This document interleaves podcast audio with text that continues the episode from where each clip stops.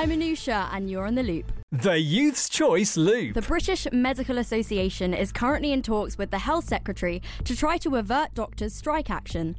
Discussions between train companies and rail unions are also taking place later in rows over pay, jobs, and conditions.